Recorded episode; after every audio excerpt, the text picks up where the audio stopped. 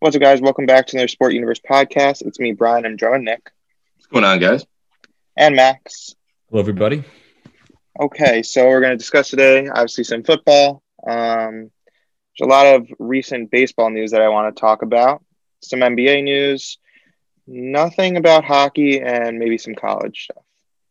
Okay, let's hop right into football.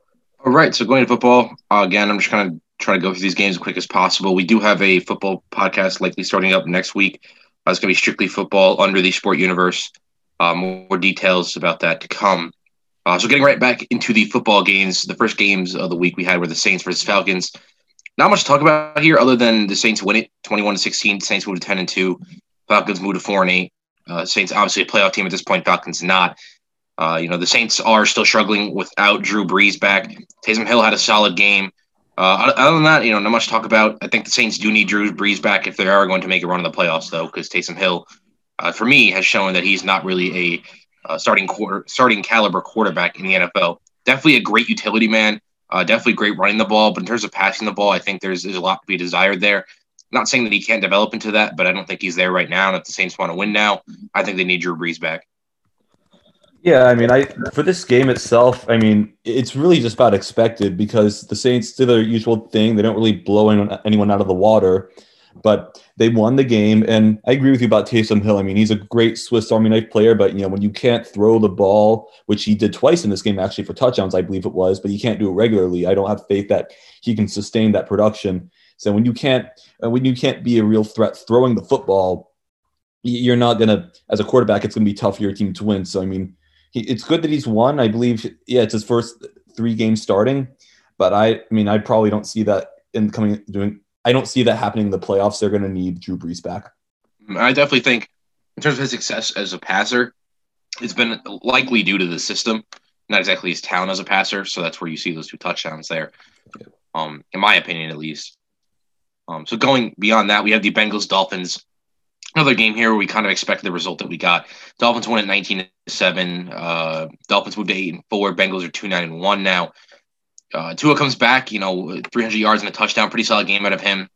Uh, pretty much down between him, Justin Herbert, uh, for rookie of the year. Uh, um, you know, I think outside of them, we'll get to the. I think the offensive rookie of the year is pretty much locked in at this point, in my opinion.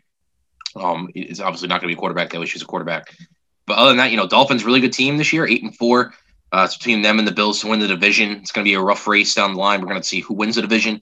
If not, I, I, do expect possibly one of these Dolphins or Bills team to make it into the wild card. Um, so again, Bengals are down bad, you know, due to you know rookies, uh, somewhat of a lack of talent, and obviously injuries with Joe Burrow gone. So not much of an unexpected result here.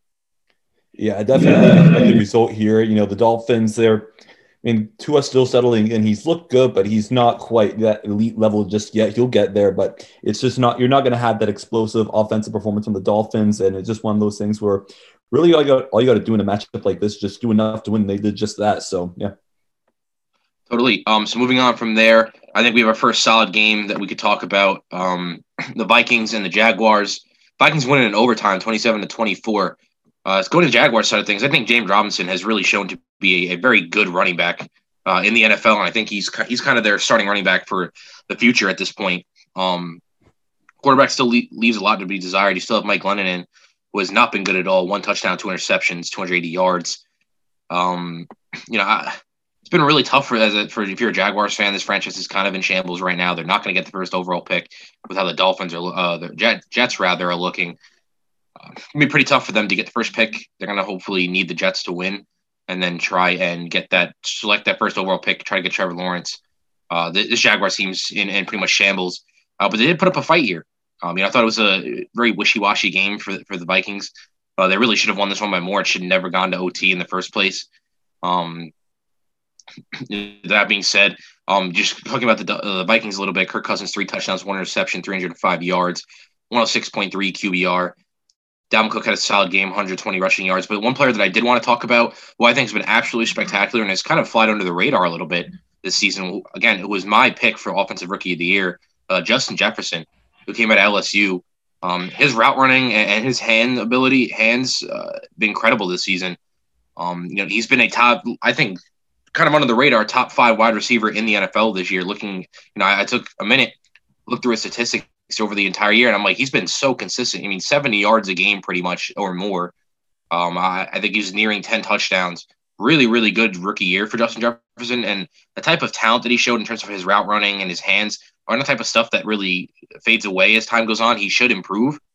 Um, so I think if you're a Vikings fan, a lot to be excited about Justin Jefferson and Adam Thielen. You know, really good combo there. On top of Dalvin Cook. Um, I think if you get a, a top tier quarterback that's not Kirk Cousins, you, again, we talked about Kirk Cousins a little bit as, as sort of a mid tier quarterback. If you get that elite quarterback, this offense could be really special. You know, you fill in the gaps on, on the offensive line. Uh, you have a lot to work with there. Yeah, I'm with you on Kirk Cousins. I just don't have faith that he's the guy that can lead an offense to the playoffs. Just looking at the way this team has been, especially in this game, this team talent wise should not even be anywhere near a game. And I, it's I didn't really watch him that closely, but it just seems like with Kirk Cousins in there, they're limited on their offense. But I mean, they do enough to win. They in this game, and it's really not that impressive since they because they played the Jaguars, but they did what they had to do. And I I'm with you on Justin Jefferson as well because you know, I, I, was talking to some of my friends back at school a few weeks ago about who um, I thought could win Offensive Rookie of the Year. I'd mentioned Chase Claypool as potentially one of them, but my my friend Noah said that um, he really thought it was going to be Justin Jefferson. In these past two games, he's really he's really shined and he's shown that he really is a serious contender for that Rookie of the Year. So I mean, I, he definitely is probably one of my top three candidates. For sure, for sure. Um, moving on from that game, um, this game really left me speechless. You see the Raiders beat the Jets 31 to 28. Jets moved to 0 and 12. Raiders moved to 7 and 5. I was talking about the Raiders. I think there's a little bit more to talk about in terms of the Jets. Raiders have shown to be really inconsistent over this past like four or five games. Um, you know, struggling against the Jets, but blowing out certain teams. It's just they've been really inconsistent, and I, am really interested to see where this Raiders team does go. Again, they've showed flashes of talent they're seven and five. If they can somewhat win out the rest of the season, they may make the playoffs. Um, it you know it's going to be tough for the Raiders moving forward. You know, do they stick with Derek Carr? Um, you know, Josh Jacobs has been really inconsistent this year. He's he's been out. I think for the past he was out this game. He's probably going to be out the next game with his ankle injury. Um, one thing excited for the Raiders is Darren Waller had an absolute explosion of a game against the Jets. 200 yards and a touchdown for a tight end is absolutely incredible. His size and speed uh, he's really developed, especially over this year, into I think a top five, even higher tight end in the league. Uh, so it's a lot to look forward to in terms of uh, the Raiders. And I also think uh, Henry Ruggs really put why he was chosen in the first round uh, on display in this game. Uh, the fact that he's able to stretch the field and obviously he gets the game-winning touchdown, which we'll talk about in a second. Um, I, I, really like Henry Ruggs moving forward. You know, he's, he's got a lot to develop in terms of his route running and and hands, but his speed is really unmatched, especially coming out of this draft. Um, going over the Jets side, you know, we got the result we expected, which was a loss. Uh, Sam Darnold, two touchdowns, one interception, 186 yards. Not awful, awful, but definitely not good by any means. Uh, my, my biggest thing here is, um, you know, it's, it's been pretty much showed around all of ESPN, um, as well as Twitter. Uh, you know, the, the Jets were winning this game 24 to 28 uh, with like about 15 seconds left. You have the Raiders about the 50 yard line. Um, Raiders drop back. Derek Carr going to bomb it deep the Jets some for some reason either play somewhat of an engage eight or a uh, cover one deep man sort of sort of a coverage. Um, which you guys don't know what that is. Gauge eight essentially blitz everybody. You have three safeties over the top. Um, and then cover one, which I think it was, I think it's more aligned with cover one. You have man on man on every receiver essentially. And you have one safety over the top help. Um, you never run that in that type of situation. It, I don't understand it. You know, they, they blitz both linebackers. It just it doesn't make any sense to me, especially when you think about the Raiders and their personnel. You know, Henry Ruggs, uh, especially who obviously did score the touchdown. You know, you you play prevent defense in that situation. It makes no sense that, that they would play cover one there. Um, and obviously, Gregg Williams, defensive coordinator for the Jets, as a result, was fired for it. I, I really do question that decision uh, beyond Gregg Williams. Uh, me personally, I see it as Jets ownership's told the Jets to tank this game. We're, we're 0 11. Uh, we need to get that. We need to secure that first overall pick. We cannot win this game. Send a blitz. Uh, you know, get beat over the top, give up the touchdown for the win. I, really can't see. You know, was Gregg Williams that arrogant where he's saying, I trust our players to blitz and get there before Henry Ruggs can beat us over the top? yeah, just so unconventional. It doesn't make any sense to me. Um, and I think it goes on and on about how dysfunctional this Jets organization is, no matter whose fault it is. And I was having a little bit of conversation with my friends over in my fantasy football group chat, and I was talking about maybe Trevor Lawrence staying in college. Um, and they all call me a clown for it, but you know, just hear me out here. This Jets team has been so dysfunctional over the past year, uh, beyond dysfunctional than more than I've ever seen. You know, the, the Cleveland um, the Cleveland Browns you saw struggle for years, but I think it was more of like finding the right head coach, um, quarterback situation. This Jets team, it just it doesn't make a lot of sense to me, right? Look at their moves over the past couple years. They they hire Adam Gase, which makes no sense to me, and Gregg Williams, which I didn't like either hiring. And not only that, they, they've waited this long to fire Gregg Williams, um, and they still haven't fired Adam Gase. You you see uh, Sam Darnold, they pretty much ruined his career, never gave him a shot to succeed, I believe, in the NFL. Um, you have Le'Veon Bell, they signed to a, a giant contract, uh, and then essentially release after essentially saying we don't want you, uh, mostly by Adam Gase. But then you know, he puts a, you know, the fact that the ownership hired Adam Gase and you know pretty much didn't fire him after saying you know I never wanted him in the first place. You know, it puts a rift in the team already, and at you know the end of the day, they wind up releasing Le'Veon Bell. In my opinion, looking at the trade now, they pretty much traded away Jamal Adams for nothing. Um, you know, they got they got McDougald, who's been okay out of that trade.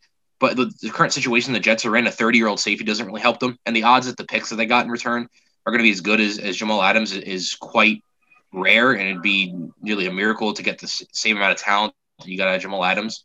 So it's not nothing, but I don't think that they're going to get the return in their value. And then, you know, it's on top of all the, the talent that they're missing and, and dysfunctionalness across the entire organization. Um, I, I, think it's a possibility. I know Trevor Lawrence is not going to do it. Here. He already said that he wasn't, and I don't think he will. I'm just saying it wouldn't be a bad idea if he did decide to stay in college. You know, we saw him in 1997, we saw Peyton Manning do the exact same thing. He returned to Tennessee after the, he realized the Jets were going to have the first overall pick.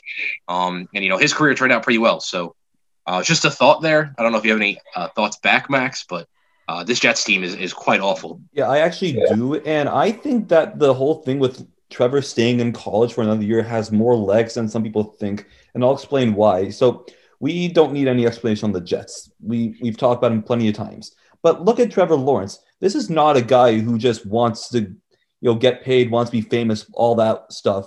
He actually cares about playing football.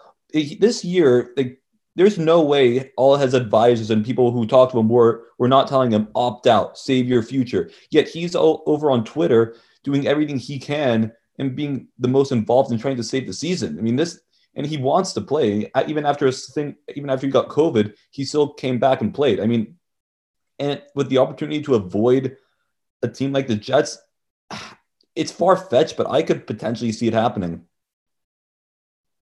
I definitely agree there. Um, when you look at Trevor Lawrence, he's not the type of guy. He's not flashy. He's not the type of guy that wants money. You, you can tell right away compared to maybe like a Baker Mayfield he's been very quiet. He's always pretty quiet, you know, hard worker, gets gets the job done, tries to lead his team over at Clemson. Um, and he just says again, he's always thinking about his future. And as you said, it, it makes a lot of sense for him to not go to the Jets um, in that situation. You know, looking at it realistically, as I had mentioned, they just ruined Sam Darnold's career, who is a top 10 quarterback pick. You know, could have went first overall in that draft. What are they going to do with you? Is there going to be a different and minimal things have changed? I do question that. I think oh, uh, that yeah, there's two things I wanted to say. First off, with Trevor Lawrence, I mean, the biggest point is that the what the Jets did with Sam with Sam Darnold. I mean, it can't be, it can't go unnoticed by Trevor Lawrence how crazy Sam Darnold's decline in what he was expected to do in the league to what he is now. Like that can't go unnoticed, and there's no reason to expect that anything's going to change. I mean, the same people that picked Adam Gase to be the head coach are still in charge, um, and they're going to have to pay. They're they're obviously going to fire Adam Gase. They're going to have to pick a new coach, and who's to say they don't make the same mistake they did before? Um, and I mean, it's such a fair point, and I've seen all the I've seen most of the videos where he's like, "Yeah, it's been a great time here. Um, I'm looking forward to the future and things like that. So it's obvious that he's pretty much made up his mind. There's still some time to go before he like officially says, "Yeah, I'm declaring for the draft." But um, it's a totally fair point that Trevor Lawrence might want to stay in college, and I've said it before. Who wants to go to the Jets at this point? And it's it's sad to say as a Jet fan, And the other thing I wanted to say about um, Gregg Williams, I've, I've after that play, I was watching a bunch of videos. Obviously, everyone was talking about it, and what just came from it is Gregg Williams is the type of guy who is going to do a blitz at stupid times because he's so arrogant and is that type of defensive coordinator. And I was watching, um, I don't know what the show's called on ESPN, but Rex Ryan was talking about it, and he had some things to say about Gregg Williams. he's not the biggest fan, but he's one of those people that oh he knows that that's not the right play call, but that's how he does things, and he's going to stick to it, which to some degree, I guess is a good thing. You want a guy to know what he wants to do, but you don't want him to make dumb decisions just because of his ego. And um, for Gregg Williams, he has the potential to be probably the first person to be a part of two 0 and 16 seasons. And I mean, that just goes to show that he's not the best defensive coordinator. And just looking at the fact that he was on an 0 16 Browns team, I don't know why Adam Gase and the Jets decided to go with Gregg Williams as your defensive coordinator. Probably because there's no one really interested in the Jets job. Um, it's it's just uh, another reason why the Jets are are and will be for the foreseeable future a bad franchise. And just looking at the Jets' defensive uh, defensive roster at the beginning of the season, you have Jamal Adams, Marcus Maye, uh, you know, as well as like Steve McLendon, who's a solid veteran. You have talent there to win a game. If you can't coach that into at least one win throughout a 16 game season, uh, so you're doing something wrong. And now he's going to be part of possibly two 0 16 teams. I, I really hope that no team hires him again, especially after that play. Again, you play prevent defense there, you, you nearly have a guaranteed win. I mean, uh, allow your pass rushers to get there it's the most successful way to go, and it just doesn't make any sense to me down the stretch to, to call that play. One thing that I did want to add um, is that in another video I was watching, they were, they were talking about another call that Gregg Williams made where it was just a dumb call, like in the far far back in time. I don't know who it was, but I'm sure there's been a lot of times where Gregg Williams has made that stupid call and it just luckily didn't end up cause costing a game. And so I'm sure he's done it time and time again. Um, and beyond that, I just wanted to talk about. Let's say the Jets. Let's say the Jets did throw that game. I, I hate that because it, it puts the NFL in jeopardy of having a system that NBA the NBA has. Well, they'll, they'll they will install a lottery. Um, no matter what your record is, you know you, you see the Knicks. You know us being from New York, me and Brian. You see the Knicks get screwed over every single season because of the lottery. You know they should have the first overall pick. They get the third. They get the eighth I don't want that for the NFL personally. I'm not a fan of the system because um, for teams that are legitimately that bad, it really puts them, it hurts them. It helps teams that aren't as bad. Um, but if you purposely tank like that, uh, what is the NFL supposed to do? I'm sure they're going to review that to make sure and, and, go through and do their due diligence to make sure that wasn't a, a complete throwaway. Um, I know it's going to be hard to prove, but uh, if it was a, a, purposeful tank move, it's it's not good for the NFL. Um, at the same time, can you really blame him?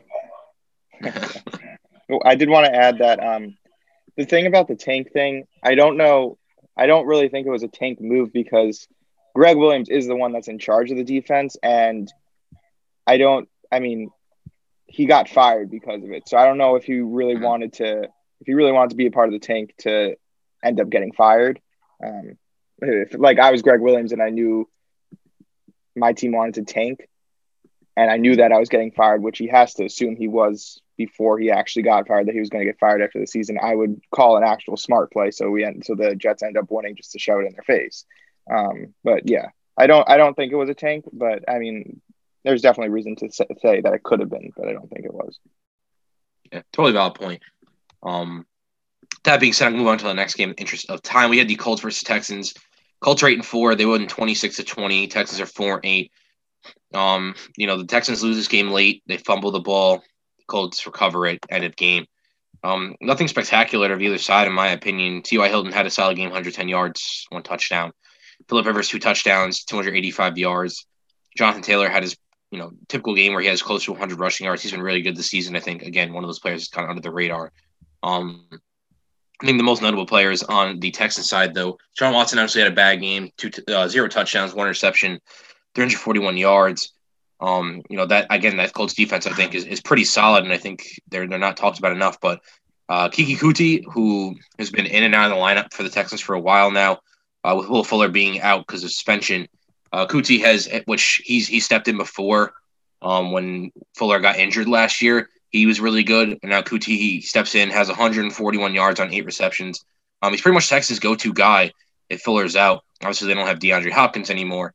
Um, if you're a fantasy owner, if you're going into the playoffs, Coutee might be somebody to look uh, pick up at your flex. Just a little, because I did it myself, so a little insight there. Uh, Max, you have anything? Eh, not really. I think this game was about expected. I mean, the we, we I think I don't think this was going to be a blowout. It's a divisional game, and the Texans are more talented than, than the record shows. Unfortunately, they, they did Texan things and fumbled at the goal line on the game-winning drive, which probably would have been they were down by six points. But yeah, overall, I think the game was it was supposed to be a close game, and it was. Mm-hmm. Um, with that being said, we moving to the next game, big game here for Max with the Browns Titans. Browns won it forty-one to thirty-five. Browns moved to nine and three. Titans moved to eight and four. On the Browns side of things, obviously bad defensive performance by them. Offense was great, uh, not typical of the Browns, especially with Odell being out.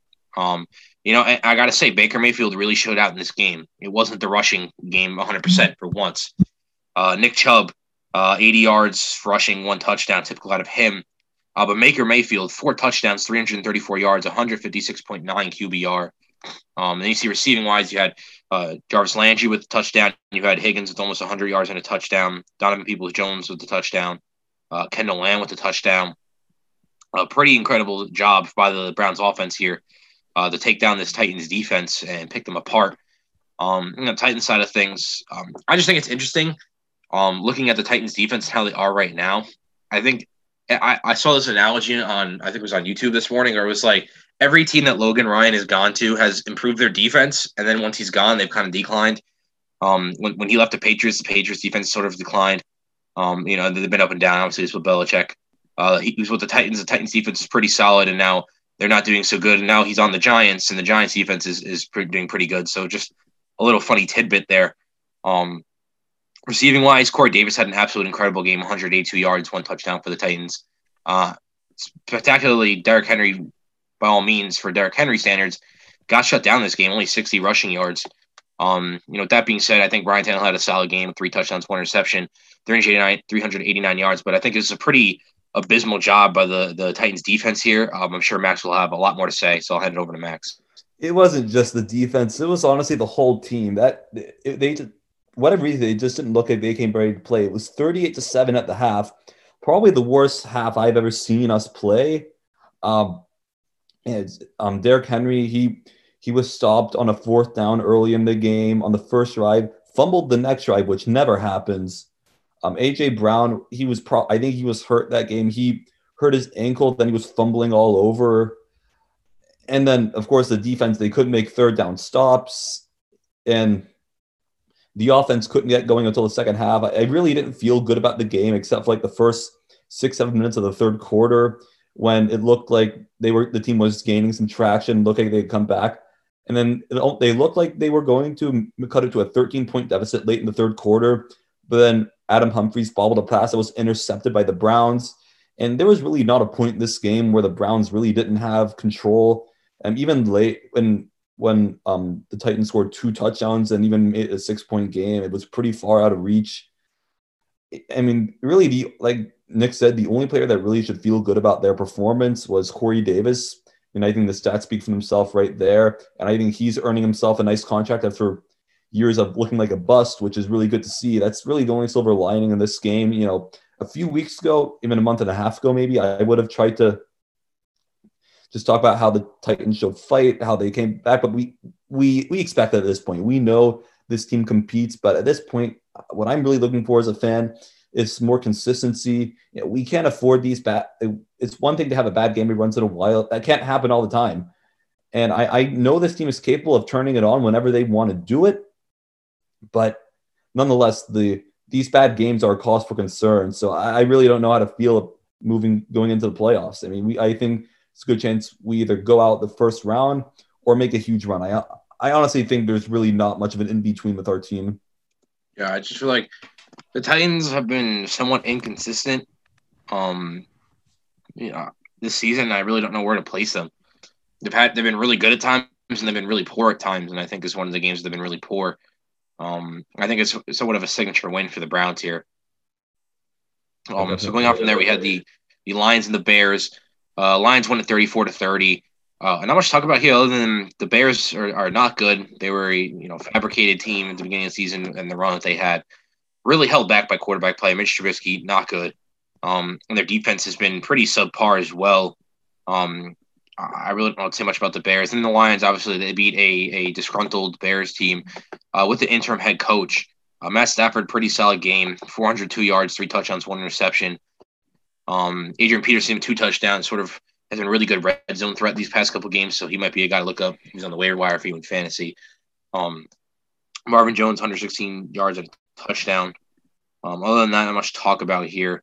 Uh, one thing that I did see was um, by Strong Opinion Sports, which is on YouTube, is the idea that the Lions might possibly trade Matt Stafford, and who they may trade him to is the Giants, which I think would be interesting.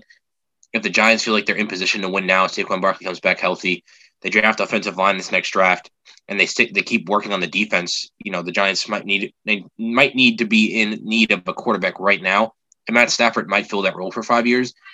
I thought it was an interesting idea. I don't think I'd be too much of a fan of it because uh, Matt Stafford has never been really been successful in his career. Um, you know, and I don't think the Giants are really in position to need a quarterback like Matt Stafford right now. But it was an interesting tidbit, and I thought I'd mention it. Uh, Max, you have anything to say? I think honestly, this game, I was surprised. I think it honestly speaks more about the Bears, how bad they are than the Lions, because looking at the way the Lions were in their Thanksgiving game last week, they were horrible. Um, defense was awful. Uh, Matt Patricia got fired. I really thought they were dead, but no, that they came into Chicago, won this game, uh, and really, it just goes to show how the Bears, how they really were not a good team early in the regular season. They um, I mean, they were five and one, but it like I had kept kept saying, you know, I they were getting off really really easy a lot of games. You know, there was a like I just said there was a point I started thinking I was wrong. I really wish I wish I would have just stayed with my gut and said that this team was was, was just frauds and it, it's improvement at this point. They've lost six in a row now, all but finished. I, I Trubisky's got to go. Matt Nagy, I think, it, his job's in question. I mean, it's it's a bad look when you can't develop a first round quarterback in three years on the job. So, yeah, really not a no good teams in this matchup. You know, okay for the Lions to get the win, terrible for the Bears. I totally agree. Matt Nagy's job is probably on the line at this point. With how unsuccessful the Bears have been. Uh, moving on from there, we had the Rams and the Cardinals. Rams win at 38 to 28. Rams moved to 8 and 4. Cardinals are now 6 and 6. Um, this Rams team, I think their execution this year behind McVay has been really incredible. Uh, Jared Goff has been really solid this year. Uh, 351 yards, one touchdown, zero interceptions. Uh, I don't think he's anything spectacular, but he's probably the one of the best game managers in the NFL uh, and works McVay's system very well. Uh, Cam Akers, 72 yards rushing, and then one touchdown. Um, and then the top receiver for the Rams was Robert Woods, 85 yards, no touchdowns there. Um, this Cardinals team, you know, they've kind of been up and down. I think Kyler Murray has too. Um, Kyler Murray had 173 yards, three touchdowns, one interception. Um, Kenyan Drake, 49 rushing yards, one touchdown, and then their top receiver was DeAndre Hopkins, 52 yards and one touchdown. Actually, no, it was uh, Dan Arnold, 61 yards, receiving two touchdowns. I just think this this Cardinals team is really young still, and I think they're a little inconsistent in that in that uh, aspect. I think they have really good coaching. Um, they're a really talented receiver in DeAndre Hopkins. I think Isaiah Simmons still needs to be developed, but I think he's going to be an elite tier uh, linebackers slash wherever they want to play him. Really, um, I just have a lot of faith in Isaiah Simmons, and I think he's the type of guy that you could see become maybe like a Bobby Wagner, where he he you know can lead an entire defense of Luke Kuechly. Um, I think he has all, all the all the things you would want in terms of uh, a hard worker and uh, great talent. So I think there's a lot to look forward to with this Cardinals team. You know, they started off hotter and I even expected at the beginning of the year, and they've kind of cooled off down the stretch. Um, again, they're still really young, still a lot to learn. Um, I think that there's a lot of improvement if we don't with this Cardinals team. So if you're a Cardinals fan, I would not be too upset. Um, with that being six and six, and they still have a chance to make the playoffs if, if they can really win out. Um, but this Rams yeah. team has been. Yeah. So um, I I really think this speaks about the Rams. You know, the Cardinals. Yeah, I'll start talking about talking about them. I mean, they're they're they're still working on their consistency at this point, which they need to do before they really can make a run at the playoffs. You know, I really am a big fan of their future, big fan of Kyler Murray, but they they'll probably take a few years. They are young, but for the Rams, I mean, uh, year uh, game after game, they continue to impress me. You know the way Sean McVay has led this team. That was I thought they'd go six and ten, but they've um, they're leading their division now. And I really also want to talk about their defense because that unit just does not get talked about enough. They're a top three unit um, statistically wise in the NFL, yet they somehow fly under the radar. But you look at the guys on this defense, you know, you got Aaron Donald gets all the attention, but got like a guy like Michael Brockers has been playing well. Um, Leonard Floyd, I have no idea why the Bears ever cut him. He's been having a good year. Even their secondary, besides Jalen Ramsey, you know, Troy Hill and Jordan Fuller are two guys I've noticed who've been playing well.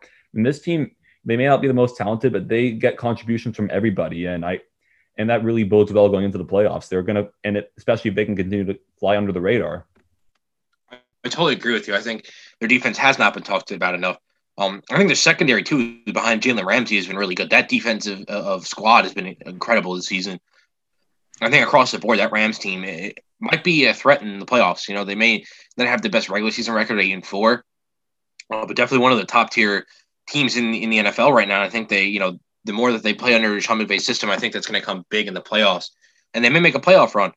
Um, and as you said, they definitely surprised me. I definitely did not expect them to do this well. I thought they were going to be a lot worse. Um, so yeah, uh, congratulations to the Rams, and if you're a Rams fan, uh, really exciting there. Um, next game we had was the Giants and Seahawks. My Giants team beat the Seahawks 17 to 12. Giants moved to five and seven. Seahawks moved to eight and four. Uh, yeah, I don't even know what to say about this Giants team. I'm going to talk about the Seahawks. They've been struggling lately. Um, their offensive line is, is really abysmal. I think it's probably their biggest need on this team moving forward is going to be that offensive line. Um, Giants were running a lot of stunts, and the, their offensive line was just not picking it up watching this game. And Russell Wilson struggled, 263 yards, one touchdown, one interception. Not the typical game that we've come to expect out of Russell Wilson. Uh, Chris Carson got back into the lineup, 65 rushing yards, nothing crazy there. Um, DK Metcalf, 80 yards uh, receiving, 63 yards for Tyler Lockett.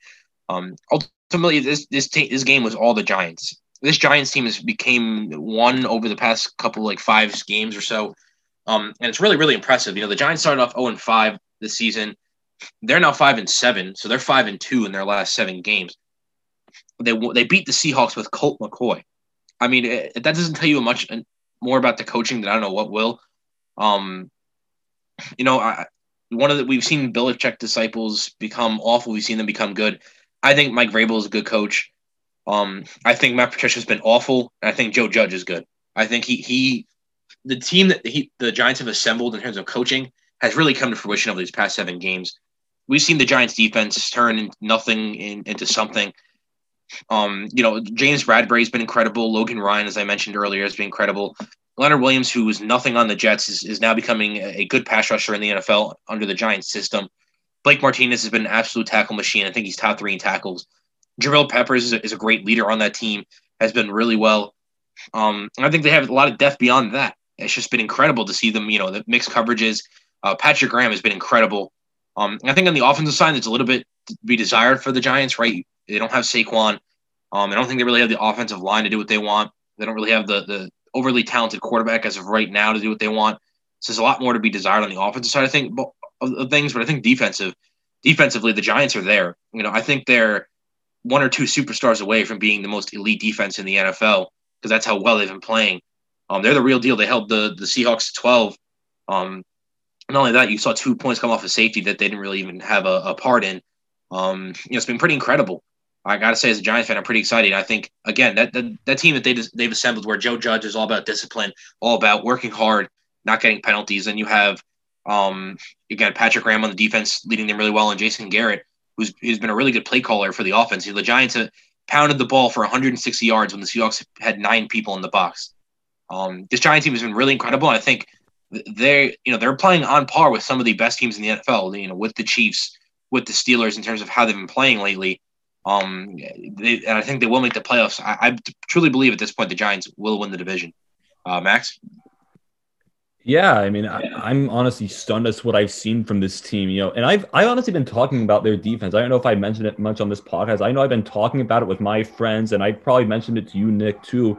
I've been, I mean, just looking at that, ta- even from a talent standpoint, you got Leonard Williams, Dexter Lawrence, Blake Martinez, who's one of the best linebackers in football. You talk about Logan Ryan, Jabril Peppers. I mean, they have guys all over, and And I, it really looks like this team kind of needed a little time to figure out. You know, Joe Judge, rookie head coach. I probably didn't really know what he was doing at the beginning to um fully, but he's picked it up now. And I, and more than anything, this team looks like they're playing together, and it shows they won four in a row. And you know, and you know, looking at with the way Joe Judge does the Belichick disciple, I think one thing I've noticed with with the Belichick um, assistants is I I don't know if I could just say never, but almost it's almost like don't hire one of their guys as a tactical um, magician or a guy who is like one of the really thought of as a really good coordinator.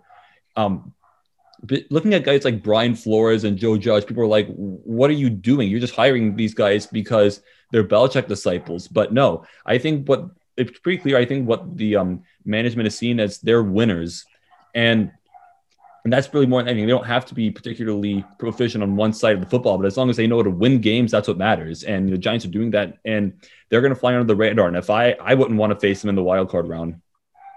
I totally agree. And as you mentioned, Dexter Lawrence, who I didn't forgot to even mention, he's been a top ten interior defensive lineman in the NFL this year. So it's just one other thing where I think a lot of the players are sort of under the radar on the Giants, but as a as a group, they're really starting to get their name out there, and they're becoming one of the best defensive squads in the NFL as I said, I think they're one or two guys away in terms of superstars, especially defensively, uh, from really being that, that top tier elite defense. All right. So um, that we have finished up with the Giants. We're to head into our next game, which is the Patriots and the Chargers. Honestly, I don't know what to say here other than, you know, um, Chargers coaching, everybody in the Chargers organization should be scared to keep their jobs after this game. I mean, complete blowout. Um, Justin Herbert 209 yards, zero touchdowns, two interceptions. Um, Austin they're only 36 yards. Uh, not much talk about the charge. I mean, the Chargers got absolutely shut down, like I have never seen before. Um, Cam Newton, uh, you know, 69 yards passing, one touchdown. Then Jarrett Stidham came in, 61 yards, one touchdown. Uh, rushing, you know, you had Damien Harris with 80 yards. Uh, Cam Newton had two, two, two rushing touchdowns. There's touchdowns across the board here, and I, I don't know what happened to this Chargers team, but they got shut down offensively by this Patriots team. And it's just this Patriots team's been so inconsistent, and they come into this game and they absolutely dominate. Uh, I honestly don't know what to say other than Bill Belichick's incredible with the roster that he has to be able to put a performance like that. Which is like, where was this all year? You know? Yeah, I mean, the Patriots honestly at this point are rolling. It's been an inconsistent year for them, but I think I feel like you kind of expect that with as little talent as they have. It's I mean that's tough, kind of tough to say when you have a coach like Belichick. Inconsistency is not really his thing, but they have been that. But they're starting to find themselves now. So I mean, they you know watch out for them. But for the Chargers, I mean, I totally agree with you. Like what happened? I mean that we've seen all year. They can't win games. They have no clutch wins. They can't. They don't seem to know what it's like to you know win a big game. They never can. Yeah, they just can't. They don't know what it's. They don't know what how to win. They just don't. And and you know, this past week, I think it shows that you know the team is all but given up on Anthony Lynn. I I wrote on my personal blog yesterday. I described him as a dead man walking. I think at this point, his if the Chargers want any chance to not waste Justin Herbert and the young core they have, which actually is really good, um, they need to go after you to fire Anthony Lynn, and to go after a guy like I've been like I mentioned. I point a few minutes ago. Don't go after a guy. You don't necessarily have to go after a guy like Robert Saleh, who's really really good as a defensive coordinator, or anyone who's really good offensive guy. Go for a guy that you know is going to be a winner, who can lead your team to win close games. That's your biggest priority. Go after try to do like go through like a Joe Judge, go after like a Brian Flores, guys who know how to win games. That's the biggest. That should be the biggest priority for the Chargers because that's clearly their biggest weakness right now. Uh, totally agree there. Anthony Lynn, I've heard a lot. He's a, a, lot across the entire sports news world that he's on the hot seat. And I have to agree, 45 0 loss is pretty tough to argue. That being said, moving on, we had the Packers and the Eagles. Packers are now 9 and 3. They win 30 to 16. Eagles moved to 3 8 and 1. Uh, again, just more dysfunction with this Eagles team. They've kind of flip flopped back and forth between uh, Jalen Hurts um, and I think the Eagles have now, after this game, declared Jalen Hurts a starter. I think it's the right move of how bad Carson Wentz has been.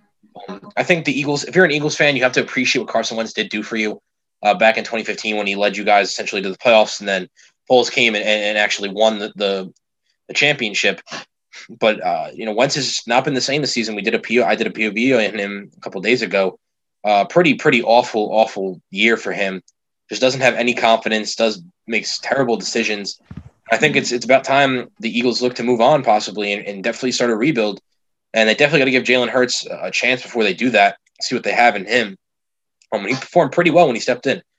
Uh, you know, he had 12 attempts. So looking at you know the division here, Carson Wentz had 15 attempts with 16 with six completions rather, um, 40% uh, passing there. Only 79 yards, no touchdowns, no interceptions, 61.1 QBR.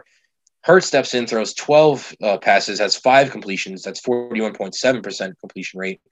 109 yards, one touchdown, one interception, 77.8 QBR. On my opinion, Jalen Hurts is a little bit better there, especially with him being a rookie quarterback and, and not maybe not a first round talent. Um, it's definitely look it's definitely worth the look into Hurts down the line and definitely continue to start him as they plan to do. Again, the Eagles team is just a complete mess. I think from the top down, they have to think about firing Pederson and and think about moving shorts. and uh, you know I think there's, there's so much they got to look at here. Uh, Roseman, um, you know, I think a complete rebuild is definitely the move. And you know, my friend, Eagles fan, uh, Alex, he he was huge on Reagor coming into the season, and I I you know had a little Twitter debate with him when they did select Reagor. I said Justin Jefferson should have been an Eagle. Uh, you know, fast forward to now, I was right. I was a huge fan of Justin Jefferson because I'm personally coming out of college. I'm a sucker for route running. I don't care how fast you can run. I, I, you know I care somewhat about your hands, but if you can run routes really crisply, then then I you're higher on my board as a wide receiver. And I think you know Justin Jefferson definitely beat Reagor in that department. Obviously not the speed department. Um, and again, Reagor's been really inconsistent this year. Um, and that, that entire team, I think, for the Eagles has just been really bad. Uh, injuries, talent is just not there for the Eagles. They need to start a rebuild, I think, right now. Uh, yeah, yeah. I think really the time for the Eagles to get an overhaul. I mean, it's honestly tough to really say whose fault each thing is. At this point, it's a whole organizational effort. When your team is that bad, that underachieving for that many years, I mean, I think it's not one person's or stupid; it's everyone's fault. And you know, Carson Wentz, I definitely think Doug Pederson has made the right move benching him. I think it's too late, but I think at this point you just need a spark, and I think Jalen Hurts might provide that. He he sort of did the other day I don't really have faith at this point that he can really lead his lead the team um to a winning to to start winning. But I mean, you never know. It, we only saw like a few minutes of them. You know, for the and like I said, for the Eagles, you'd love to overhaul and rebuild, but you really can't because that Carson Wentz contract has not begun yet. 100% right. They still have Wentz on contract for many years down the line. So they're really in a tough situation there with Wentz being on contract. Um, again, they, they got to do something Wentz because he's just not the answer right now. Uh, moving on from there, we had the Chiefs and the Broncos. Uh, results what we expected. The Chiefs win at 22 to 16. Chiefs moved to 11 and 1, and Broncos moved to 4 and 8, effectively making the Chiefs the best team in the NFL. Um, my opinion, they're they're pretty much favorites to win the, the Super Bowl again, and that's what I expect. Um, I think this game says less about the Chiefs. Um, one thing I do say about the Chiefs is that you know, they were held a little bit compared to last week. Uh, and Tyreek Hill apparently is out, possibly going to be out this week. He's questionable with an illness that's apparently not COVID related. Um, other than that, not much to talk about there. Patrick Mahomes, 318 yards, one touchdown. I think this is more, uh, more conversation about the the Broncos here. You never, the Broncos are somewhat injury riddled. You know, they lost Courtland Sutton on offense. Um, they lost Von Miller on defense. You know, they've lost players left and right, and they were able to compete in this game. I think they've been somewhat of a competitive team throughout the year. Um, Drew Lock showed moments of brilliance during this game and moments of, you know, two, two interceptions. He's thrown uh, two interceptions there is not good. You know, good moments, bad moments. I think this Broncos team has a lot of potential. Um, 151 yards for him as well. Uh, Melvin Gordon, Gordon, 131 rushing yards. Uh, you know, I, I, think across the board, this Broncos team shows a, a lot of promise especially as they get healthy, A, and then B, start to develop their young talent like Jerry Jeudy, um, KJ Hamler, uh, et cetera, et cetera. Uh, you know, the fact that they did the final score was 16 to 22 with the roster that they have currently, uh, pretty competitive game out of the Broncos, which I was a little bit surprised about. Um, but again, I think it speaks a lot to the future of this Broncos team. You know, I, th- I don't think they're going to make the playoffs this year. Um, but looking next year, you know, and the years beyond that, again, with the young talent that they've had and their their ability to show their you know they're showing the ability to be competitive. Um, they may they may fight the Chiefs for the division moving forward. Uh, Patrick Mahomes may have a challenge in his division. One thing I was really um, impressed with the Broncos of this one was their defense, and I really think that's why they were able to stay in this game for a while because they were keeping Patrick Mahomes and the Chiefs off the board, and I really think, you know, and that's really what I think was the main difference of this one. But I just think, you know, looking at this, the Chiefs are just a better team, and they Broncos are really never going to win it. So I, I really don't much to add to what you said. Yep. Um, so moving on from there, we had Washington and Steelers. Uh, Washington football team wins the game 23 to 17 in a major upset against the Steelers here. Washington is now 5 and 7. Steelers 11 and 1. Um, essentially down to Washington and the Giants to win the NFC East. And again, I do think the Giants are going to win the NFC East, but this Washington team, I got to say, is very, very impressive. Uh, the way that Ron Rivera has taken this team and completely, in my opinion, reversed them around is extremely impressive considering COVID, considering the fact that Ron Rivera um, had cancer or still I think it's in remission. Secondly, has had cancer. Um, you know, very very incredible. Um, I think even beyond that, we've seen Alex Smith sort of sort of a revival of his career. Um, you know, he was he was pretty abysmal in his first start back from from injury, but since then he's been you know getting a little bit more and more consistent. I don't think he's going to be anything spectacular, but the fact that he is able to be consistent and win games with this Washington team, considering you know the injuries and everything they've gone through, that's pretty incredible. You know, Alex Smith, 30, uh, 31 completions for 296 yards and a touchdown. You know, you really can't complain about that. Um, one thing that is of concern with Washington right now is Antonio Gibson went down with an injury. Um, so there's we're going to see what happens to him. On the Steelers side of thing, I think the Steelers really got exposed for the weaknesses they have. A, they can't throw a deep ball. Um, it's sort of a struggle for them. There, there a lot of their offense comes from short, short passes, and I think this Washington, you know, secondary has been really great all year. Was able to shut that down. I think their their running game has, has leaves somewhat to be desired. I mean, obviously rushing here, uh, you know, the Steelers put up uh, what is it, 21 yards rushing, which is incredible, right? And then receiving again, um, I think they were limited. You know, not not they didn't completely shut them down receiving, um, but they, they did. You know, they were exposed with the you know, especially late game when the Steelers needed to cut, make a comeback. Um, they struggled to pass it, uh, pass deep, deep balls, and I think again their weaknesses really show with this game. Um, and I think it's really, really impressive what Ron Rivera has done with his team. Yeah, I mean, yeah. Washington, really, their it was really amazing what their defense did. You know, Chase Young had that one big stop on the goal line, and I really think you know Ron Rivera's. You know, I think him being one of, if not the best coach they've had in years, really is making a difference as they got a big win like this, like this, and for the Steelers. I honestly think a lot of it has to do with the fact that there are a lot of years where they will either have either come close to or lose to a team who they're very superior to, and this happened. I really think it's typical Steelers game. You know, I not really much to get. A couple years ago, I would have said made more of a deal of it. I'm not going to make as much of a deal this year since they're only lost on the year. I'm just saying, you know, these kind of losses do happen. I think looking, I thought they had turned a corner, and I really thought they were going to win this. I probably should have expected a trap game coming in because that's what it was. But um, yeah, I just think that's I think look in hindsight, one of these games was bound to happen with them. So, and it did here. Totally agree. And then moving on from there, we have our next couple games. Um, I don't think much to talk about in terms of the Bills and the 49ers. The Bills kind of dominated that game. Um, really good game out of Josh Allen and the entire squad. Um, and then with the Ravens, the Ravens beat the Cowboys 34 to 17. Uh, sorry, I forgot to mention the Bills beat the 49ers 34 to 24. Bills are 9 and 3. 49ers and 5 and 7. Again, it's going to be between the Bills and the Dolphins to win that division. And I do think the Bills are going to win it. I think the Dolphins may get a wild card spot. Um, and then obviously the Cowboys are kind of out of playoff contention, in my opinion, at this point, unless they, barring some miracle, and the Ravens win one that they really needed. Um, I think this the Ravens game was particularly defined by one play um, you know, with how with how bad I think the Ravens' offensive line has been this season between injuries and COVID. Um, you know, we saw I think it was like fourth and two on the Ravens had the ball on the Cowboys like 40 yard line. We see a I think I believe it was a read option. Lamar Jackson takes up the middle for like a 40, 30, 40 yard touchdown. Um, you know, I think it speaks to a lot to Lamar Jackson's talent, but also how much he means to this team. Um, and when you you know he's been limited this year in terms of his receivers not getting open, um, and his offensive line play not being great. I think Lamar Jackson's a really good quarterback, and he's been sort of limited by his system this year, unlike last year. Uh, but Ravens are seven and five. You know, not the, exactly the year we expected them to have, but again, they're still in playoff contention. Um, we'll have to see down the stretch. You know, they pretty much again have to win out if they want to make the playoffs. Uh, but good win here for the Ravens. And again, the Cowboys have been pretty bad uh, since Dak has been out. Yeah, I mean, this is honestly what I expected. I close early on. Neither team is really that great on the offensive side of the ball. Embarrassing for the Cowboys, but the Ravens, you know, they took advantage of a team that's injured, um, poorly coached. Lamar Jackson had a good game, probably one, of, honestly, one of his better games all year from a from a statistical standpoint. And um, yeah, really not a whole lot to say. I thought this was pretty a pretty expected result. Mm-hmm. And about the 49ers, I just wanted to mention where is Raheem Mostert?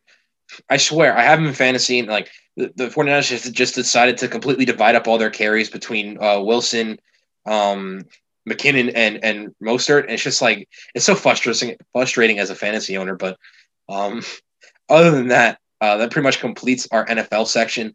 Max has got to sign off because he's pretty busy. Uh, so thank you to Max. Thank you for listening to my my talking, guys, and I'll see you later. All right, so there goes Max. Um, with that being said, we are going to move into the NBA now, I believe, um, or the MLB. Uh, Mac, uh, Brian, whatever you want to do, go ahead. Okay, I'll talk baseball, and then you can do the basketball. Okay, so baseball, lots of news to cover. Um, let's just start off with what's actually happened. The White Sox yesterday uh, signed both Lance, I mean, signed Adam Eaton, traded for Lance Lynn. Um, so the White Sox so far in uh, free agency, whatever you want to call this period, I guess the offseason is probably the best name for it. Um, have definitely been one of the more active teams just based off what they've done so far. They're probably the first teams to actually start making real moves in terms of the talent they got back. Adam Eaton, I mean, there's not. He started to fall off. How much you can actually say in a 60 game season is real, I don't know. That's something that people keep on talking about. If you could really trust the 60 game season stats in like a COVID ridden season. Can you really trust those stats? But if you look at last season for Adam Eaton, uh, his batting average 226, obviously not good. Four home runs, 17 RBIs, not good in a 60 game season. Um, he's not a power back, but he's still not good compared to his previous seasons. He's usually right around the 280 mark or even above that. So is he falling off? Was it COVID related? Was it the 60 game season? No one really knows because in a 60 game season, how averages work. I mean, you could have a, a bad week and it could really affect how your average turns out. So who knows? It's an interesting signing. It's one of those low risk, high reward situations. I think they signed him for two years, seven million. I mean, one year, seven million. So obviously not a lot of money, um, which is a low risk, high re- high reward situation. Yeah, that's fair. And then we go into Lance Lynn. Lance Lynn is getting up there in age, 33 years old. I don't know the exact terms of the deal. Maybe I could find that really quick.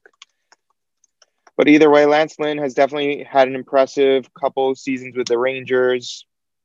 Signed a okay, signed a three-year, thirty million dollar years. No, that's with the Rangers. Um, here it is. Lynn and signed.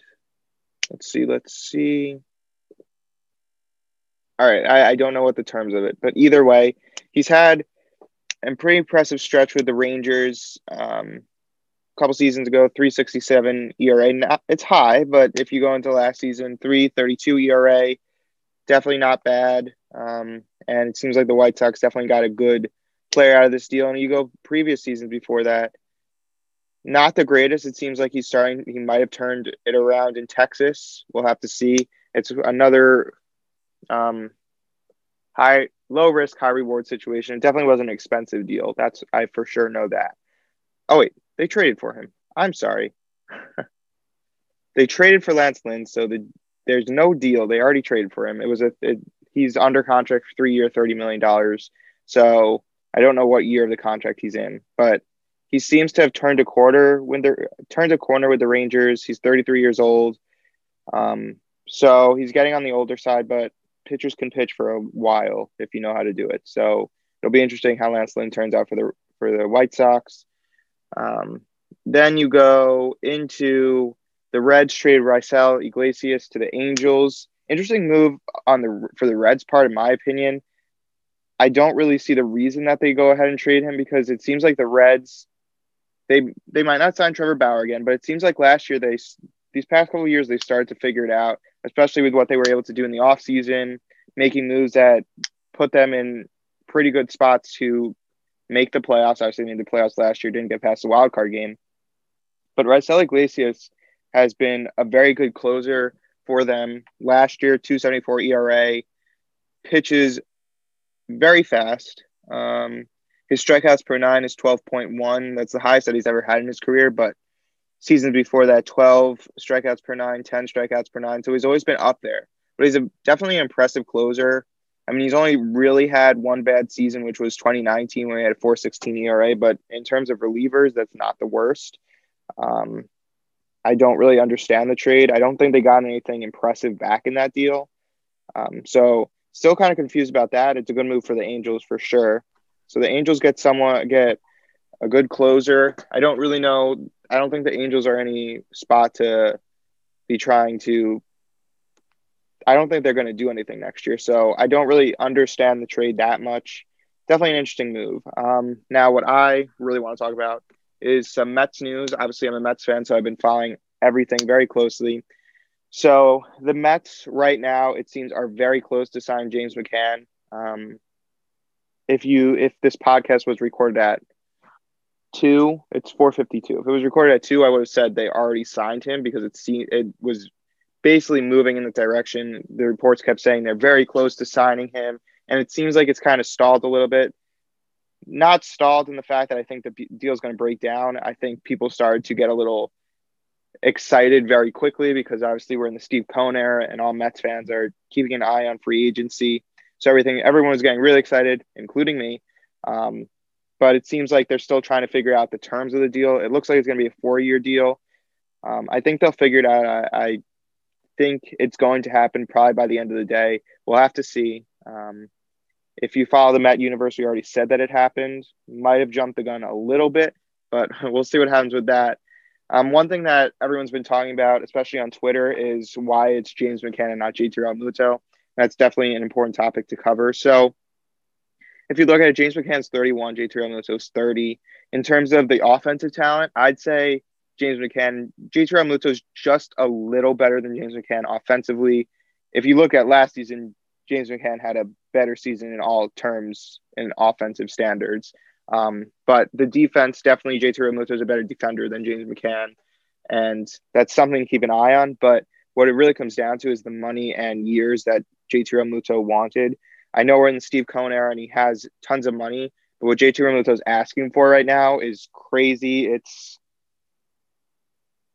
like in the five to 10 year range. He's already 30. You don't want to have a catcher basically he's at the point where he's going to start declining in his career because you can't catchers don't last that long. There's a lot of wear and tear on a catcher's body. Um, JT Realmuto is not the stereotypical catcher, so maybe his career is different, but he's going to start, I think, wearing down. And if you sign someone for five to 10 years, he also wants $150 million, which is crazy amounts of money for a catcher. And James McCann just makes more sense for the Mets. He wants four years, which I already said, probably around $10 million a year. And the Mets have a very impressive um, minor league prospect named Francisco Alvarez, which, if you're a Mets fan, you've definitely heard of him. And I mean, it times out perfectly where he's probably going to come up in the next two years. He can learn from James McCann. And if it was JT Realmuto, there'd be a block there for Francisco Alvarez to ever do anything. Um, so I feel like it just makes more sense to go after JT Realmuto. And that also means that the Mets have a lot more money to spend fixing their bullpen, adding Trevor Bauer, getting George Springer. That's basically what I'm going to talk about next. Um, George Springer it was reported at the same time with James McCann that they were engaged with talking with George Springer, which is more than we've heard in terms of the Mets and George Springer situation. It's kind of interesting how they like talk about these these um how they're talking to these free agents. There's there there's engaged, there's light conversations, there's talking to, there's all these different terms, and it's kind of hard to keep track of. I don't think they're official. It's just like kind of what they say. Um, but it's definitely interesting. So it said the Mets were engaged with George Springer. It doesn't mean they signed him. Um, and this was at the same time with the James McCann rumor. So everyone on Mets Twitter was getting very excited. That has also started to calm down. Um, but I expect that James McCann is going to be signed by today and George Springer probably in this week. in my opinion. Um, so George Springer, I mean, I talk about all the time. He's a perfect fit for the Mets. And then we go into Trevor Bauer. Trevor Bauer, it's kind of interesting. The only team that I see him like there any being any rumors with is the Mets and the Reds too. But I really don't see anything about the Reds. It could just be because I'm on Mets Twitter, but Trevor Bauer continues to show signs that he wants to be a Met. Um, there was another interview with Rachel Chalupa that said that Trevor Bauer really likes what the Mets are doing, and um, that's definitely an interest an interesting landing spot for him. That's what Rachel Chalupa said. Ray, I don't Rachel Lupa, something like that. Um, I think he calls her Rachel Lupa in his vlog, so that's why I'm getting confused. I don't think that's a real name. Um, but yeah, it continues to seem like Trevor Bauer in the Mets is going to be definitely a strong possible landing spot for Trevor Bauer, which was very exciting to have an offseason where you get J2, J, uh, James McCann, George Springer, Trevor Bauer is a huge offseason, and they would still have other money to spend in other places because of the Robinson Cano PED situation. We really don't know how much money Steve Cohen wants to put into an offseason, so who knows about that. The next one, the next person that you've been hearing rumors about is Masahiro Tanaka. Obviously, he's been a Yankee his whole career, which has been since 2014. Um, his first three years with the Yankees were very impressive. Um, and then he started to fall off a little bit after his injury. And his last season, which was last year um, in 2020, has been his best ever since. Let me look at it. Ever since 2016, he had a 356 ERA, um, which is really a main thing that I look to. Obviously, ERA is important. So I don't think he's turned the corner. I think he just had a good season. And the rumors that you've heard is that the the Yankees aren't really looking to sign Masahiro Tanaka anymore. Um, I think they're kind of moving on from that situation. They definitely need another arm in that rotation because they're they're hoping on they're giving riding a lot of hope on some people that are injured and hope that they can get through those injuries. So they definitely need to add another arm. But Masahiro Tanaka has also been rumored with the Mets in terms of if you're looking at the Mets, if you can add Masahiro Tanaka and Trevor Bauer, their rotation is very close to what it was in 2015. Um, could be even better. So it'd be a scary situation, a happy situation for me, scary situation for the rest of the league. But it'd be interesting if that happened. Um, the next person, DJ LeMahieu, obviously has been heavily rumored with the Yankees he want Luke Voit. He said on a interview today, I forgot on what station, but he said that um, DJ LeMahieu wants to be a Yankee, and it really just comes down to the Yankees giving him the money because I think they have other hopes and minds for this free agent class and signing other people, and they don't know, especially with their financial situation, if they can give DJ LeMahieu the money he wants, which is five years, a hundred million, something around there. Um, if I'm a Yankee fan, I think all Yankee fans agree they want DJ LeMahieu back. He's been an absolute stud for the Yankees ever since they signed him, ever since they got him from the Rockies. Always, I mean, was a MVP candidate this season, always in the top in terms of averages, and there's no reason for the Yankees not to go out and sign him. I think if you don't have DJ LeMahieu in that lineup, that's a big hole that you're missing in terms of the Yankees lineup. And I think even though yeah they probably were hurt in the fight with financials and COVID related season, but the Yankees have money I would assume to go out and sign people. So I don't think they're really running out of money.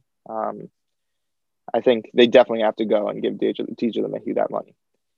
Um, that's all I really have to say about baseball. Nick, do you have any comments about the Yankees situation? Uh, yeah, so I think from a Yankees perspective, uh, Tanaka is somebody the Yankees will probably let walk simply due to financial reasons. Um, you know, Tanaka definitely hasn't been bad as you can see by his ERA, having somewhere between a high two to a mid four. You know, been relatively consistent throughout his career in terms of being a, a pretty good pitcher, nothing incredible. Um, and I think the, the Yankees are really in position, you know, that the Yankees are pretty much always in. They want to win. You know, they're not going to spend big free agent money on guys that they don't think are going to play really incredible for them. Um, and Tanaka might be one of the casualties of this all season. I do really believe that the Yankees will re-sign DJ LeMahieu. Um, I've not, we've not heard from Voit. We've now heard from uh, Gleyber Torres that uh, maybe wants to be a Yankee, and I think the Yankees will make it happen at some point. Um, Yankees are really never a team that skim money. Um, they may just be, I think, somewhat faking that to try to get him down in terms of how much he wants and they can spend money elsewhere. Uh, but I think the Yankees would be incredibly stupid to let LeMahieu walk. It just wouldn't make any sense. He wants to be a Yankee. Um, I don't think he's asking for something ridiculous in terms of money. I think he's asking for somewhat of a fair amount. Um, you know, a little bit on the expensive side, but uh, for how productive he's been, it, it again not really that incredible in terms of how much he wants. Um, you know, there's guys who, who put up his numbers that want a billion dollars over a 10 year contract. So, um, the fact that he's only asking for 100, 200 million, whatever the number might be, not that much. Um, that being said, I do hope the Yankees somewhat get active in terms of Bauer. I hope they were able to bring him in. And I've heard rumors uh, the Yankees are looking to bring in Schwarber. So that's a possibility too, Kyle Schwarber. So uh, we'll have to see what the Yankees do there. Yeah, um, I definitely saw that Kyle Schwarber. He's definitely a, someone that the Yankees are definitely going to be into, especially with how small their field is. Kyle Schwarber would just crush. Um, and definitely think, with the DH. Yeah, I think with Brett Gardner also stepping out, they may need a, right. some extra outfielders. So, oh, that's one thing that I did want to add. Um, so there was a memo sent out to NL teams to not expect a universal DH um, going into 2021. Um, I don't know how that that could just be a situation where they're saying that don't base your whole offseason that there's going to be a DH, but it, it's really bad on the MLB side that they haven't decided this yet. It seems like an easy decision. I don't think anyone's really against a universal DH. Um, it seems like the 60 game season was a perfect test session for it. I don't nothing ever. I think it was much better. I think most people would agree with that. I don't really want to see pitchers back swinging, possibly getting injured from that. It really puts NL teams at a disadvantage when it comes to the offseason and puts a lot of other players that like Marcell Ozuna, like Kyle Schwarber. It takes a whole half of the league off of possible people signing with other teams. I think it's total fault on MLB that they haven't decided yet. I don't know how this hasn't how they didn't figure it out during the season. Um, it just doesn't make sense. If I was a GM or an owner, I would just assume that there's going to be a universal DH, even though the memo said that, because if you have more talent on your team, more the merrier, in my opinion. Um, and I, it's really bad that you have to just guess or figure. It just doesn't make sense that they haven't decided that yet. It's going to hurt a lot of teams. Um, it just is a sucky situation. But yeah, that's all I really have to say about baseball.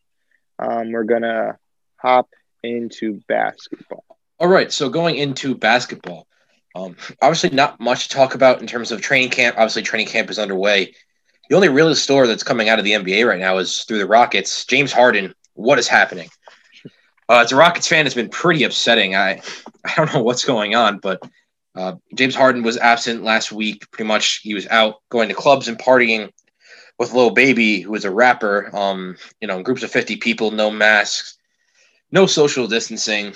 Um, you know, he hasn't showed up to practice. He he finally showed up to practice today, and apparently he can't practice because he needs to test negative on six consecutive COVID tests, which is a lot. Um, I guess it's the new protocols in the NBA. Um, which again, not a bad thing, but it's just like James Harden. I, what do, what do you want, man?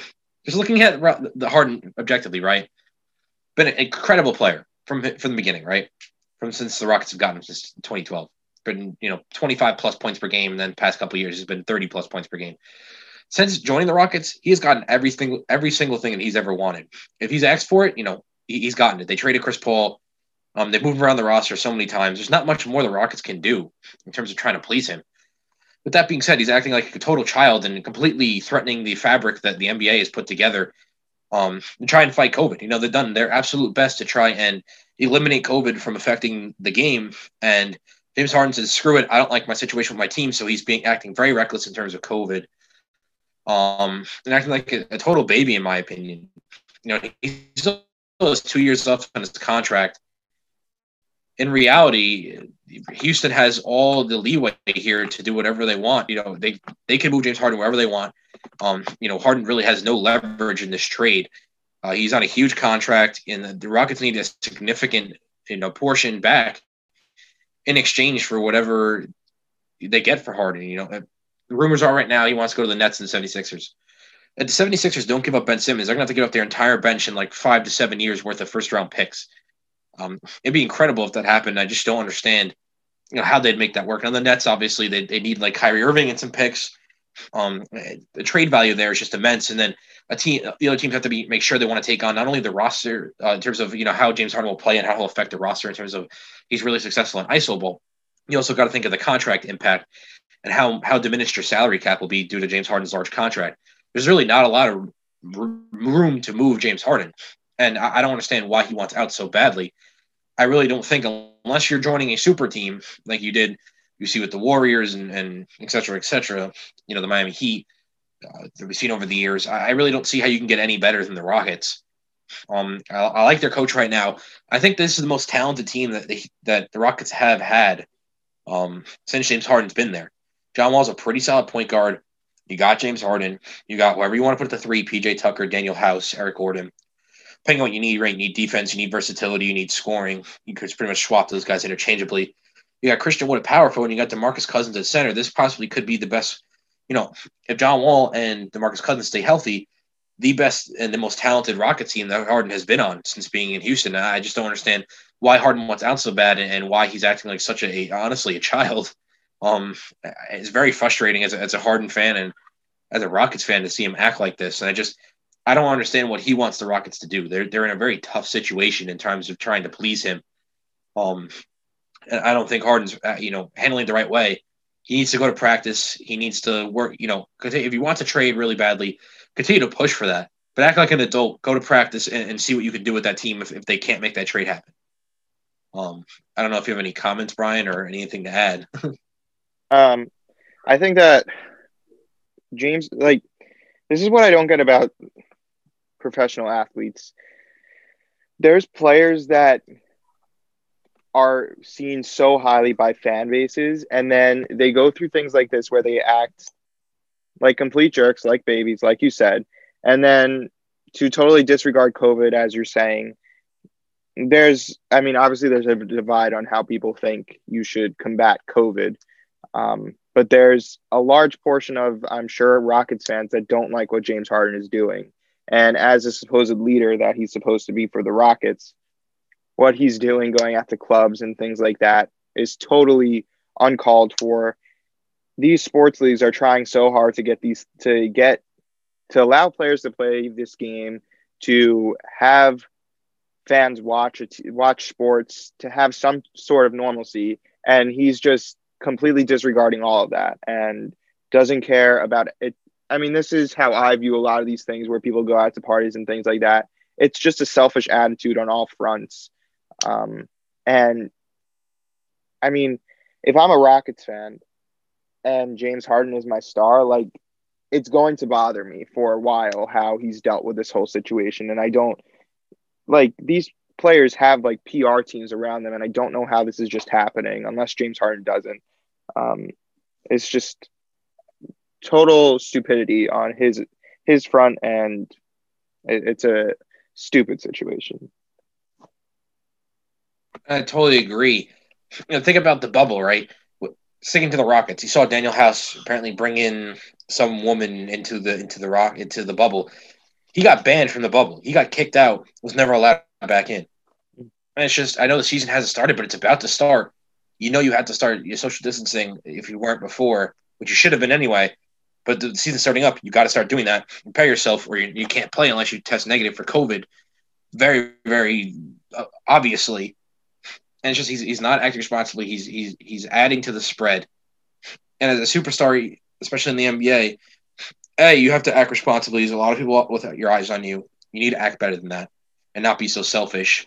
Um, B, I understand that you you know you're probably tired of COVID, and James Harden was always a big club guy.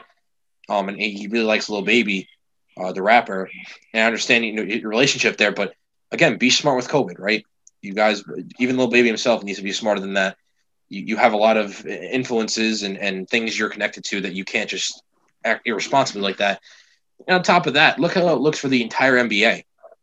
You know, with him act, acting so recklessly, with practice starting up, and then him not showing up to practice, you know, the NBA is in such a tough spot. It's like if they let him get away with it because they really need, you know, Harden's a big money guy for the NBA, right? People pay to go see him play.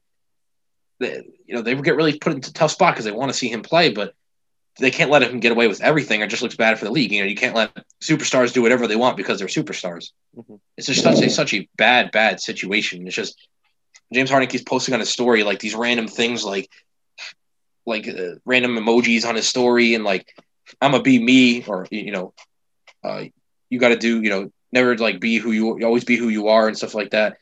And it's just like he's so cryptic in his, in his social media posts, and it's like, why are you doing this? I just don't get it.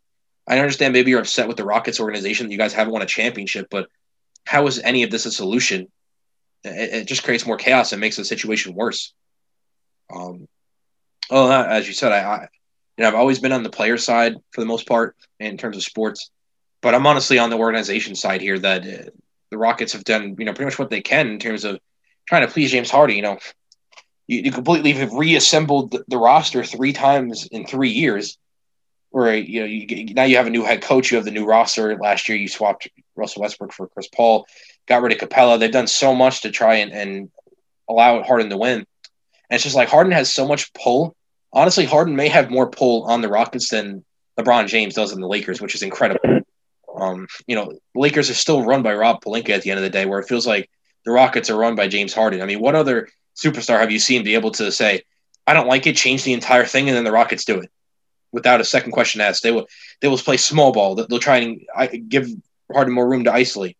You know, they'll do their best to try different things to allow him to win, and they just Harden just doesn't want to work with it. And I, I just don't understand it. Um, that being said, I think that pretty much concludes the NBA. Um, I don't know, Brian, you have any more comments? Nope. All right. So last thing I have is a little bit tidbit. Uh, just a little bit of college news. Uh, college football rankings came out today. Alabama one, Notre Dame two, Clemson three, Ohio State four, Texas A&M five, Florida six, and Iowa State seven. Um, it's pretty much between those teams to see, uh, you know, who's going to Iowa State. Eight and two. Um, Florida may win it if, if Texas, uh, you know, any of those teams fall apart. Um, it really depends. We're going to go down the stretch. Notre Dame's been incredible this season. Um, you know, when, when, Notre Dame and Clemson presumably play each other again, it's going to be a really good game to watch. Uh, really exciting there. And then college basketball, uh, our top 10 right now is Gonzaga at one, Baylor two, Iowa three, who have, have uh, Garza be, be very incredible this year. Um, you know, Luca, Luka Garza has been absolutely incredible. I just, I really don't want to pinpoint him because I don't feel like he's overly athletic, but he's just such a talented big big man. Um, can shoot the ball so well and is really good out of the post and just really do it all. Um, by far the favorite to win Player of the Year. Um, and then going down the line, you have Michigan State four, Kansas five, um, Illinois six, Houston seven, Creighton eight, Villanova nine, and then Duke ten. Um, you know, been all over the place. You, you know, you saw Virginia Tech at fifteen. You see Virginia down to eighteen. Um, I'm thinking teams Texas, who Villanova just played at thirteen. So, uh, really interesting start to college basketball. Nobody's been overly dominant besides maybe Gonzaga and Baylor and Iowa so far. They're definitely the top three teams in the nation, in my point, uh, my point of view. But hopefully Villanova will get back in there for my sake. Um, other than that, I really have nothing else. That pretty much concludes the podcast. Um, I really don't have much to add other than thank you guys for listening. Um, hope hopefully I've been trying to like somewhat restructure football just to go through it quicker to really focus on certain points and then move on. Because I like I do talk about it in depth, but um, the length of the podcast once it gets starts creeping past an hour and a half, people don't want to listen as much anymore. You know, people's attention spans are only so long, so I totally understand it. Um, and as a result, we probably will have a football podcast starting up next week. Um, still determining the details of that. Um, and it'll run pretty similar to the football section in this podcast, just be a little bit more in depth. Um, and as a result, we'll be a little less in depth in this podcast. Just trying to cover the, the, the major events that happened in football. Um, you know, there's 16 games each week, maybe only cover eight, whatever it might be. Uh, the ones that really have a larger impact, especially this late in the season where you have teams that are pretty much either playoff teams or not, you know, becomes easier to do that. Um, with that being said, I have nothing else to say. Uh, if you guys have any comments, questions, concerns, uh, feel free to leave them at my email at nicholascorveth10 at yahoo.com. Again, thank you guys for listening. See you guys next week. Handing it back over to Brian. All right. Um, not much that I have to say either. Um, there's a lot of new faces coming to the sport universe, so keep an eye out for that. Um, we'll be back next week with another podcast. Let us know what you thought of this. Um, there should be a football podcast for next week, so there'll be more details on that for sure. Um, so go listen to that whenever we decide on that. Also, go listen to the Mets podcast called Uncle Stevie's Nephews. I think we're on episode three now. It's episode four next weekend. Um, obviously, a lot of Mets news that we have to cover. Um, so you can go check that out there. Other than that, as I said, we'll be back next week with another podcast. If you have any comments, you can DM us, email us, however you want to do that. Check out our videos on YouTube, Instagram, TikTok. Our articles on our website, thesportuniverse.com. If you have any interest writing for us, editing videos, or any way you think you could help, contact the Sport Universe 2019 at gmail.com. Other than that, thanks for listening.